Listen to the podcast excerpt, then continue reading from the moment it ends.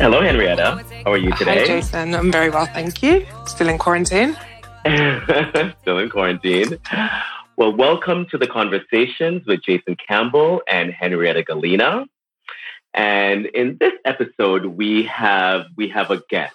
Our guest this week is Imran Amed, who is the editor in chief and the CEO of the business of fashion. Imran, welcome to the, the conversation. Hi, Hello, thank you for having me. Thank you for joining us. We're excited to speak to you. We've got a lot to dig into. Absolutely.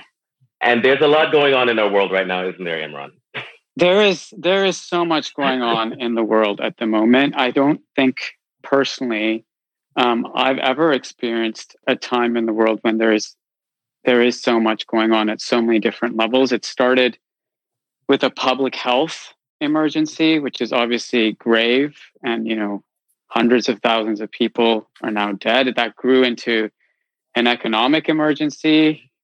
Millions and millions of people are out of work all over the world, and and now we're you know we're entering a new phase of this crisis, which is it's like it's social emergency, and eh, you know not not just in America, incidentally, but in other parts of the world as well. This pandemic has just broken everything open for all of us to see. So yeah, this is this has been a you know a harrowing time, I think, for the global community. Absolutely. Absolutely, yeah. absolutely. And to and, and you said you said something there that this pandemic has broken so many things open. And I do agree with you on that. And I, and that underscores the subject of our episode this week.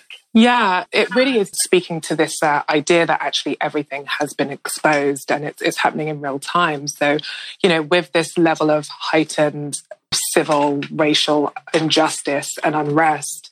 Our question to you today, or I guess the way we're framing the conversation, is what is the role of fashion within that? You know, fashion is it's a really huge system that really documents culture, and it really is about the people and the communities.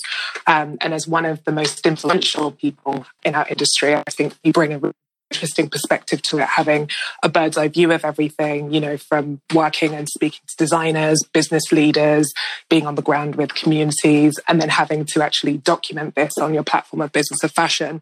Um, why don't we start there with that question? Where do you see the role of fashion at a time like this?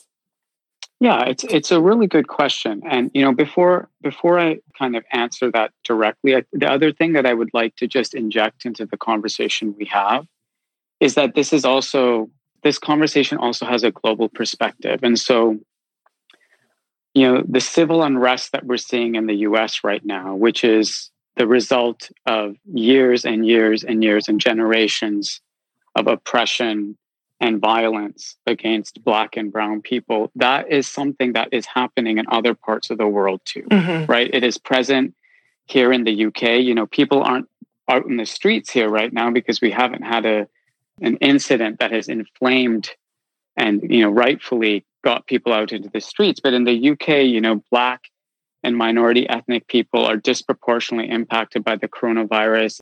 In sub-Saharan Africa there's colonialism has left a stain on that continent in India the underprivileged you know migrant workers have been hit terribly by this crisis many of them work in fashion mm-hmm. and they are people who have a role to play in our system. And those are just examples of countries where I have a firsthand experience. So systemic racism that is being exposed in the US right now, it's also being exposed in other places. And I just think that's really important to say because one of the things that at BOF that we try to bring is this is this global perspective. Now, to your more specific question, which is what what's the role of the fashion industry at a time like this? Well, you know, I think that's a very complex question, and I'm going to do my best to answer it from my perspective. But of course, I don't I don't claim to have all the answers. I can just have some thoughts. First of all, I think there's a moral obligation. And it seems to me that this is about humanity first and foremost. And speaking up about what's happening in America right now is necessary from that perspective alone. It, it's the it's the right thing and the morally right thing to do. And, you know, sadly, as I look around the world right now, and again, not just in the US, but, you know, also here in the UK and in other places, we have a complete lack of leadership in the world right now. And our governments are not doing their jobs. They are not taking care of vulnerable people during this crisis. They are not protecting people in the way that they need to. And businesses, including fashion businesses, have an opportunity to step into this breach. They have an opportunity to take leadership positions, especially high profile businesses like fashion businesses, because they have a visibility in culture that makes them important. Mm-hmm. And that visibility that our industry has, I mean, it's only grown in the 10 or so years that I've worked in fashion. Fashion's gone from being this, I get, I, I'd call it, you know, it's like become like another pillar in popular culture alongside sports or music or you know or hollywood. Like you know fashion's become so important and that in that way fashion has an important voice. So morally speaking i think our industry needs to speak up. But there's there's also very clear business rationale why the industry should be engaging on this topic. And this concerns everybody who engages with our industry and our industry engages with lots of very, very diverse customer bases who are directly impacted by this situation, who are watching what's happening and are personally traumatized by the repeated visuals of black men being killed by police officers. And as an industry that has regularly taken inspiration from black culture and an industry that continues to market its wares and its products to those communities, then of course our industry is must address those topics because its customers care about those topics. The research that I've seen says that especially people under the age of 30, the growing customer base of our industry, they care so much about these topics. It's like one of the most important things for them is equity around race and social mm-hmm. justice. So for all of those reasons, I think you know our industry must be taking some kinds of actions and at the very least speaking up and then making some kinds of commitments and getting involved in understanding how they can play a role in furthering change. Um, Imran, you just mentioned one thing here that I that I am now finally, for the first time, in fact, starting to hear echoed in different areas of the fashion industry. And that is what the industry has taken from Black culture. It's sounding very bold. I just saw a recent post from High Snobbity that is the, the streetwear platform. Yeah, they, they were very blatant that their company is essentially erected on Black culture. This time has forced people to really come, to really step on that platform and make that declaration.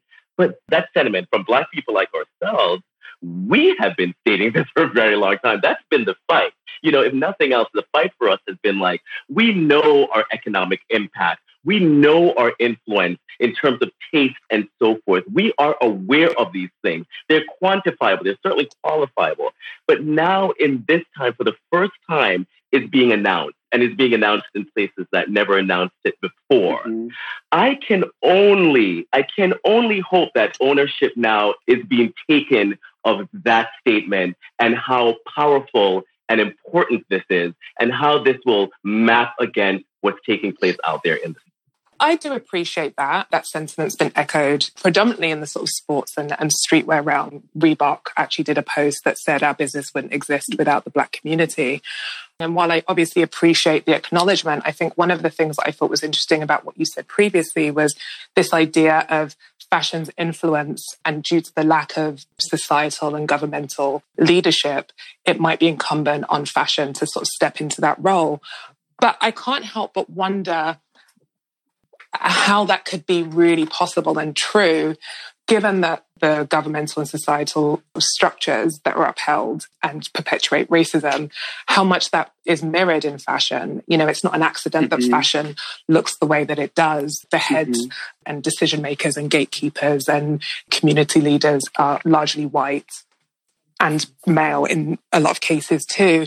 And, you know, when we look at the quote unquote Karens or the Amy Cooper profiles, those mm-hmm. increasingly, and I know from experience, those are the CEOs, the CMOs, the heads of marketing, where it's very much about being the quote unquote progressive and being exposed to different communities and different types of people.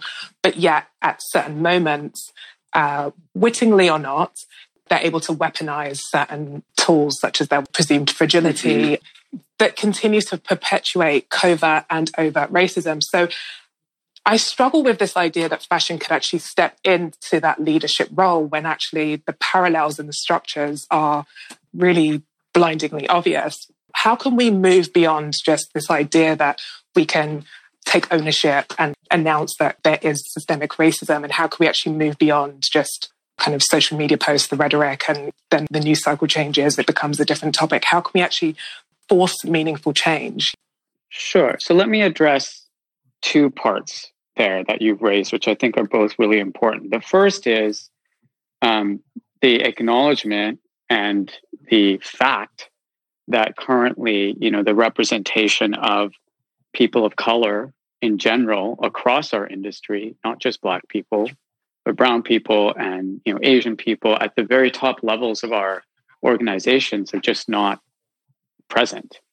And you know that is that is a matter of fact. And we've obviously looked at that research very regularly at BOF, you know, checking out the the boards of these companies. So two of the companies that spoke yesterday quite vocally uh, and in a, I think in a very collaborative way was were Nike and Adidas. And you know, Nike did their post on "Don't do it," and in an interesting turn of events, Adidas retweeted Nike. And on the surface, you know, I thought that was really great because normally rivals in our company in our industry do not collaborate and they don't certainly don't share each other's content and posts but that's exactly um, what i'm talking look, about here the optics yeah, there are so dangerous look, sorry go ahead uh, henriette you know that new york times exactly. expose it turned out that less than yeah. 4.5% of exactly. adidas's so, but when team you, they hire thousands of people less than 4.5% of them are actually black even fewer exactly. in leadership positions so doesn't that make that collaboration that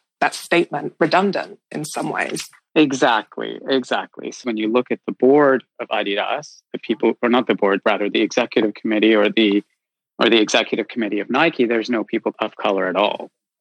And so I think where the real work starts, to get back to your question, is in making sure that that representation exists inside the companies and that there is that diversity of perspective that ensures that you know that when these companies are talking about these issues, it's not just as a, a reaction to something that's happened, mm-hmm. but it's a proactive stance that's embedded into the inner workings of the company. So that was my first point. The, the second point is that BOF, and this is on your question about, well, what role does fashion have to play in such of these like really, really complex global issues in society and, and with economic structures as we have them? And at, at BOF, we've been thinking a lot about the idea of stakeholder capitalism, which is that, and this is not just about fashion, this is about business generally. And it's a, it's a topic we've started to see in a lot of places. There was this thing called the Business Roundtable last year, where over, I think, almost 200 CEOs of American companies said, you know, we are no longer here to serve just the interests of shareholders. Mm-hmm. We are here to serve the interests of mm-hmm. multiple mm-hmm. stakeholders in our communities, and that includes our employees and our customers and, and the people around us and our supply chains and you know the whole gamut. It's not just about profit. And I really believe that same principle can apply to the way the fashion industry thinks about itself as an industry. Of course, it's a business and it has to make money and there's all of that stuff. But given the influence of our sector, given the position that we have in culture, as I mentioned before, there's an opportunity to really advance conversations. And so I commend Adidas and Nike for making those moves on, on social media yesterday, but I also say that it's not enough. And I think thinking about the role of big business in society generally needs to be expanded, especially since it feels like government leadership is, is really failing us. Imran, your points are super well taken, particularly as it relates to this leadership conversation. But I, I have to say, in speaking of um, Adidas and speaking of Nike, what I think about is after this statement is made, what happens? Who is the overseeing body? Who holds them to that statement? Who ensures that between now and the next crisis, that what they have outlined is upheld. Again, I'm, I, I understand that things are incremental, mm-hmm. and I recognize that for them to come together and for them to, let's call it a joint statement, or at least for Adidas to support um, Nike's statement, I, I think it's great. But who holds them? These behemoths are so powerful, and they're they're kind of used to this. We're used to these controversies flaring up, and the news cycle with the news cycle going away. But what happens now when they make such a statement? When you um, corroborate that, in fact, in their executive class, they have no representation of people of color, but yet the statement is so bold. It's so comforting, to be perfectly honest. But again, we are kind of sick of like, you know, digesting these little bon mots and then going off and like hoping that things are going to get better without an actual blueprint. How do we go about holding these organizations' feet to the fire? Okay, so I think that's also a very valid perspective, and I understand where you're coming from completely. The way I think we need to think about this is that that some of that accountability has to come from inside the company and creating the right structures, uh, commitments, and and and processes internally that en- enables the community of people that work in that company to hold the company to account. And if companies are more thoughtful about working on their internal efforts and work in this space. And if they create empowered communities internally that help them to have those difficult conversations and that enable them to raise difficult questions and challenging questions that may be uncomfortable, then I think some of the accountability comes from the inside. I think external accountability comes from a variety of different places. And I'm sure you're familiar with ESG investor um, principles. And, you know, I, I talked about stakeholder mm-hmm. capitalism earlier. I thought, talked about customer. You know, I think at the end of the day, you know, as these are businesses, they're also held to account by the communities that engage with them. So it's their internal communities, but then it's also their external communities. And by the way, yes, that includes the media. And, you know, Jason, you and I have both, in we first met in the media space. I know it's not necessarily our main gig now, but it, you know, I think there's there's role for all of the different parts of our ecosystem to help bring that sense of accountability. I 100% agree. I think what's interesting about this time specifically is usually we want to hold people accountable and we want to understand what our current leaders are doing in terms of like self evaluation and assuming more responsibility. I think what is interesting in 2020 is very much like the racial injustice that we're suffering culturally and beyond we're sick and tired of being sick and tired. So actually, we're moving beyond that conversation yeah. where we're like, okay, well, we've seen that Obviously, this is in extreme cases of injustice and racial violence. You'd have to be heartless to not denounce it. But in terms of just the day to day machinations of how this industry runs and how the world runs, what are we really doing? Is it, doesn't it go beyond self assessment and the current leaders assuming responsibility? And it, and it becomes more about like, okay, who are these leaders? Where's the equity? And how can we create more equity so that the work can actually be done? Right. Because I don't necessarily see to the point of the quote unquote Karens and, and Amy Cooper profiles. I, I find that parallel really interesting because for all intensive purposes, they can check themselves to certain degrees, but isn't it really about changing the conversation to equity? Full and total equity. That seems to me the only way that real change can come about. Because I don't know that we're trusting the current leaders, given that we, we've been in the status quo for the decades. agenda. mm-hmm. I, I um, have to apologize if optimistic. I seem really dystopian.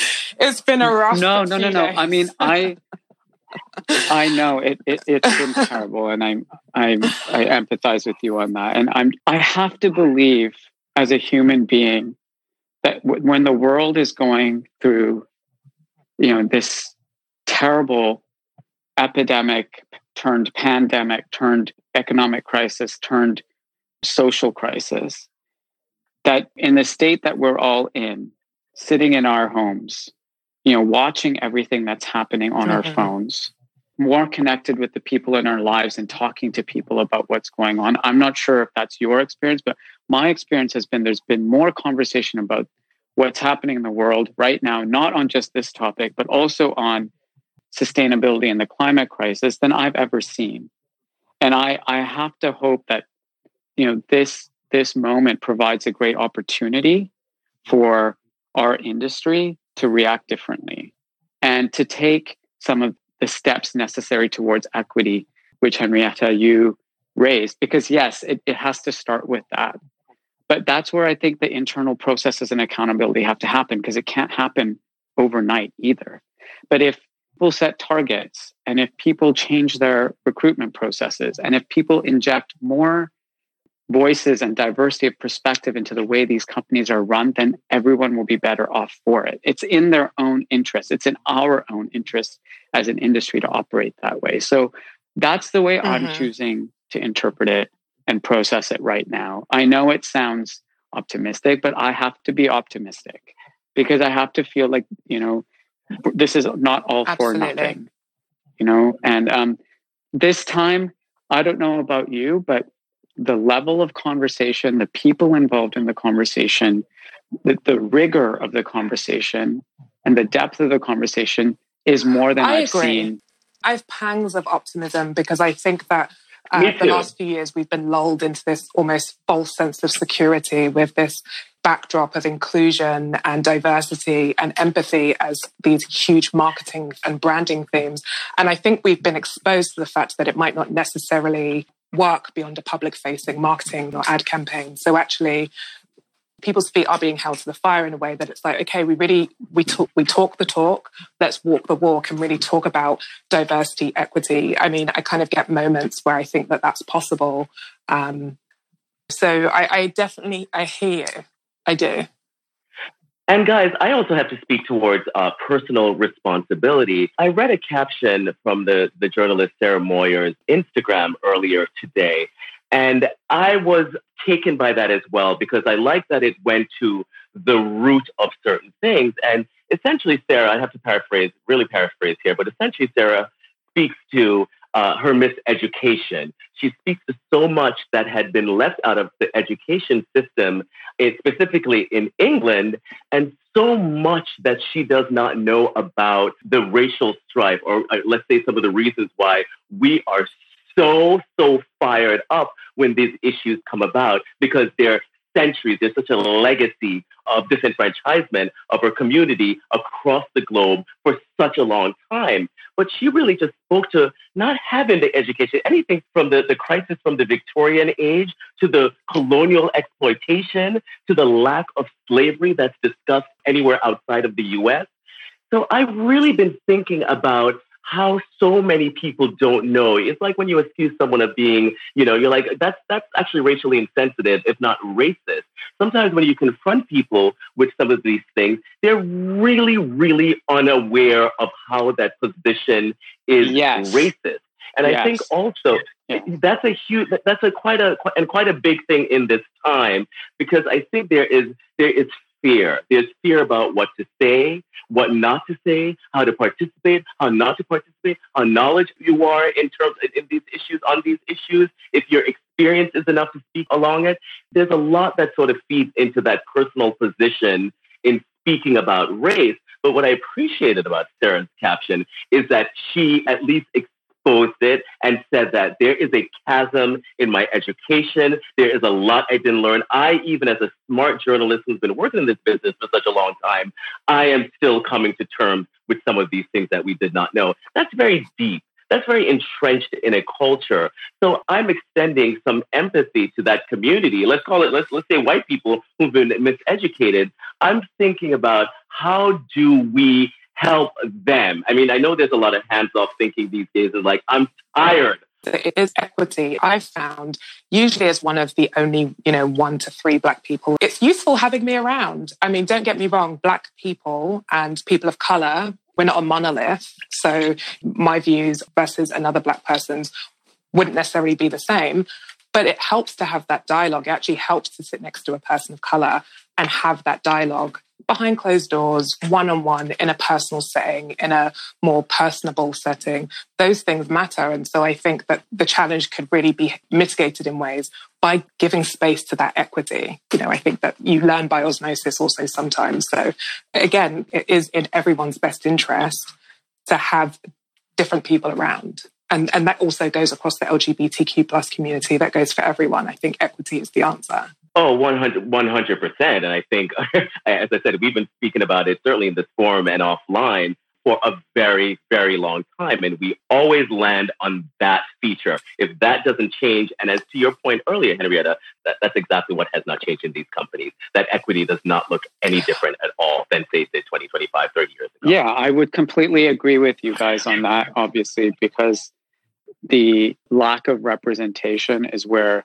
the issue ends. But I think it starts with where you were at, Jason, before, which is understanding, deep understanding. And for Sarah Mower to to post that as a you know white woman in you know privileged white woman in this society and to publicly post that, I have not seen yeah absolutely. elite fashion people behave like that before at you all. Know, and you know, going back to my optimism, I have to think that some of the conversations we're having now are conversations that we should have had a long time ago, but they're happening now. And so that's why this moment is important. And to that point of optimism, I'm trying to summon it because it's um, it's been a bit dark the last few days. But what are the things that you are most excited about? I think mm-hmm. you have such an interesting perspective, having such a bird's eye view, but also such close relationships. And, you know, you see everything up close. What are the things that you think are possible, both in the short term and in the long term, in terms of dismantling the problematic structures of fashion and rebuilding it? Well, in addition to just having the conversations, I genuinely believe that more people, professionals, and organizations in this industry are trying to get a deeper level of understanding on these issues because it starts with that understanding. And so, you know, because it's such a complex and multifaceted space that we're talking about, and there are no simple solutions, I can't say that there's like 16 initiatives that I've seen out in the industry that are going to solve everything. I, you know, we're far from there. I think we're still very early on this journey towards getting the equity that you're speaking of. However, I do think that over the last 18 to 24 months as the industry has had to grapple with some of these things, sometimes in very controversial ways. It's forced the industry to pay attention. It's forced the industry to listen to other perspectives, and it's forced the industry to engage more deeply to understand how their customers feel about this. So, you know, that's that's that's what I feel is happening in the industry when I talk to people. There are definitely conversations happening that were not happening 18 to 24 months ago. And I know, you know, it seems that just talking about it is not enough. And absolutely. You, That's but absolutely it does where it starts, though. Those conversations. Yeah. But Imran, this is, has arrived as a big part of this conversation, and that being that this issue, this this racial unrest that's going on in America, is is a uniquely American problem. I know we started off this discussion with a with a worldview and a global look, but I, I, I do know, I do know that these things don't have as much sensitivity considerate of the American history surrounding race and civil rights and so forth. I understand the history is not yes. shared. But as you expressed before, there's a there's a moral response to this. But maybe you could break down to me just the energy in Europe and how that's different than the energy in the US in respect to these issues. And if responsibility differs, like if there if is there a greater sense that Americans have to be on top of these issues and lead the fight, and the fight is theirs, and Europeans are just along for the ride, or the rest yeah. of the, the world for that matter. I want a yeah. better sense. Well, I should start by that. saying that I am no expert in neither European history nor American history. So whatever I'm saying is based on, you know, my superficial understanding of these two great cultures and parts of the world. Um, and having lived here in London for 20 years, I've obviously immersed myself in this society and culture. And it was, you know, it was very different for me when I moved to, I moved, I, I grew up in Canada and, you know, our, our, the way Canada is as a place to grow up is very different from the US, it's very different from the UK. So all of that being said, I think what's breaking open here is that, um, like I've seen data coming out of the US, the social class structure here is being um, completely exposed by the crisis, the health crisis, and the economic crisis. Mm-hmm. So if you look at the number, the proportion of people in the UK um, who, are, who have died, which is almost 40,000 people now, there's a disproportionately high percentage of Black, um, Asian, and minority ethnic people, mm-hmm. what they call the BAME group here in the UK. And there's been a lot of discussion about that because these are also the people who are in, they're, they're dying as frontline workers in hospitals. Um, they're dying because they're exposed as bus drivers or taxi drivers or Uber drivers or whatever. And so there's been a lot of conversation here about, well, our society is being literally held up by these people right now. And at the same time, these are the people who have been disproportionately impacted by this crisis because we've had 10 years of austerity in this country where healthcare cuts and other cuts in, in social welfare have completely disenfranchised large portions of the society. So this kind of entity that's being it's being exposed here. We just haven't had the same kind of incident that inflamed people and brought people into, mm-hmm. the streets.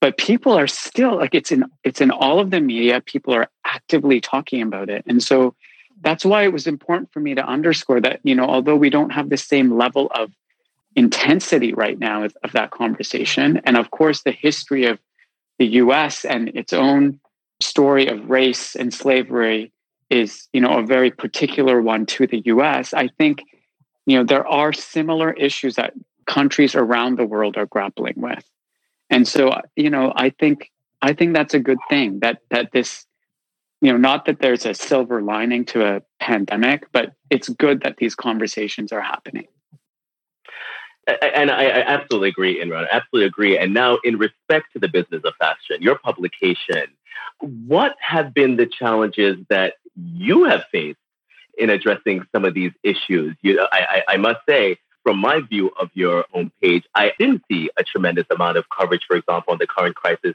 in America. And I had seen some of the comments that was also speaking to that. So now that we, you know, we, we, we have you here, I would like to know what, what are some of those challenges you guys face personally business of fashion as the, as really the, the leading voice, a leading voice certainly in this industry uh, that you have faced surrounding yeah. well, these you know, issues, first of all, I, you know, I think this racial issue. At BOF, when we cover topics like this, we want to cover them with reflection and deep understanding of the issues. So, of course, if there's breaking news about a designer being appointed, you know that's something we can cover quite quite quickly and with the snap of a finger because you know there's there's not a lot of depth and and kind of real thinking that needs to go into something like that. But with a story like this, we really want to reflect deeply. And as, as always, our role as not like a, a mainstream publication, but as a business publication focused on the fashion industry, is to make those connections so people understand why this is a fashion industry topic, like why this is something the fashion industry needs to be thinking about. And that, you know, frankly, that just takes some time sometimes for us to, to kind of understand, see how the industry is responding, and then provide a perspective on what's happened and, and what the industry is doing and, and whether we feel it is enough. And so over the last few days, as all of this has been rolling out amidst a global pandemic and an economic crisis that has the industry on its knees and contracting by up to 40% this year, you know, we have been thinking about it and you will have started to see it in our coverage and you will continue to see it in the coverage that we will be putting out, you know, in the coming days because, you know, and then there's also other bigger projects that we can we can do to kind of have a deeper perspective on it because BOF is never just about saying this happened, right? BOF is always about saying this has happened, this is what we think it means, and this is what we think you need to do. There's always that kind of consultative bit about educating our community and the wider industry. So that's how we've been approaching this story, and that's how our readers will continue to see it. Now, on a personal level, you know, I also wanted to think about this situation and figure out what I wanted to say as a leader in this industry. And I took the time I needed to come up with a, a very personal statement that, you know, is really reflecting on all of the information and videos and conversations that I've been having over the past few days to have my say. And, you know, that statement is out there. And I felt very comfortable with the way I made that statement because that's that came from the heart. You know, that wasn't a BOF thing. I definitely was aware and, and reading on a lot of the criticism around what was said, not said, what's timely, what's not timely, not just on business and fashion, but the industry generally. And I think in terms of the role of fashion press, it is a bit of a funny one because it's like do you just, to your point, you can't just say this is what's happening. You have to uh, somehow connect it in a meaningful way to the business of fashion. That's specifically what you guys do. But I think it's an interesting point because it speaks to this idea of failed leadership. And mm-hmm. so the larger fashion community looking for that, looking to that leadership. So it, it becomes that chicken or egg of how do you talk about cultural issues that pertains to fashion with rigor, which takes time, mm-hmm. versus being called upon to fill some sort of leadership role in the absence of one. So I think that's an interesting dichotomy there. Yeah, and you know, I there was another example a few years ago where we found ourselves in a situation similar to this, and uh, you know, I was talking to our team about it, and we went and went back and reflected on on that moment, and that was when there was the Muslim ban shortly after Donald Trump got mm-hmm. elected, and again, we noticed that many fashion companies had just remained silent while all of mm-hmm. that was happening, while people were protesting at airports and fashion was silent. And, you know, we as a team took our time to understand that. And on the surface, like protests at American airports over an immigration ban doesn't seem, you know, connected to the fashion industry. But with the right time, we were able to connect it back to the thing, the, the, the theme I mentioned earlier, which is fashion has an important voice in culture and society. And we should be using these voices at times like these when people's rights are being completely disenfranchised. And so, what we did at that time was we did put out a, a kind of editorial statement saying, you know, this is what's happening, this is what the industry has done so far, but it's not enough. And then we went on from that and we went and raised $60,000 for the UN, UNHCR and the ACLU to support organizations that we felt we're helping to address some of the challenges. And we engage the industry in a, in a massive conversation around this topic. And that all started, but it takes, you know, it doesn't happen in 24 hours. It takes, it takes time to think about what's the proper way to get involved in one of these conversations, which are extremely important conversations. So we have learned, especially on these kinds of issues, that we benefit from taking the right time to deeply reflect on the things that are happening and how this intersects with our industry and our community. So that's you know that would be my answer on that. Well, you know, you actually bring up another conversation, Henrietta, that we could have in a in another episode, and that being you know knee jerk reaction in in our culture. Uh, and, and, and when I say knee jerk reaction, I mean a quick reaction. I think a lot of people react to things instantaneously because we have the tools to do so. But to your point, uh, Imran, you, you, you do represent a, uh, the business of fashion publication that may, as Henrietta said, require greater rigor. Yeah, and in, in order for it not, in order for it not to be seen as superficial or marketing, so, it by definition needs to come from a place of deep understanding, both as an organization and as individuals. It has to be part of the belief system. And if you just act with immediacy without like really if you just kind of react and respond without you know reflecting then i i, I don't think that serves you well either. So it's certainly a fine balance but i think you know if you know as an organization what is the impact that we can truly have rather than jumping on a bandwagon and reacting and rather than just choosing to remain silent um, you will find the right way of, of engaging. But if you don't have that inner organizational purpose and mission and understanding what your role is, then it's very hard to react in a way that's responsible. To a certain extent. I mean, I would definitely, it's interesting because we've seen this wave in the last, say, 36 hours of companies who are coming out in support. You know, they're being called on to come out and support. And, you know, just knowing the inner workings of some of these companies, I'm like, how true is this?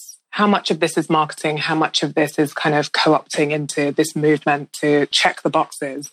And there was a part of me that was a bit like, I'd rather you stayed silent and actually did the work to focus on the inequities and the racial injustice in your own organization and less about mm-hmm. putting out rhetoric and smokes and mirrors on social media.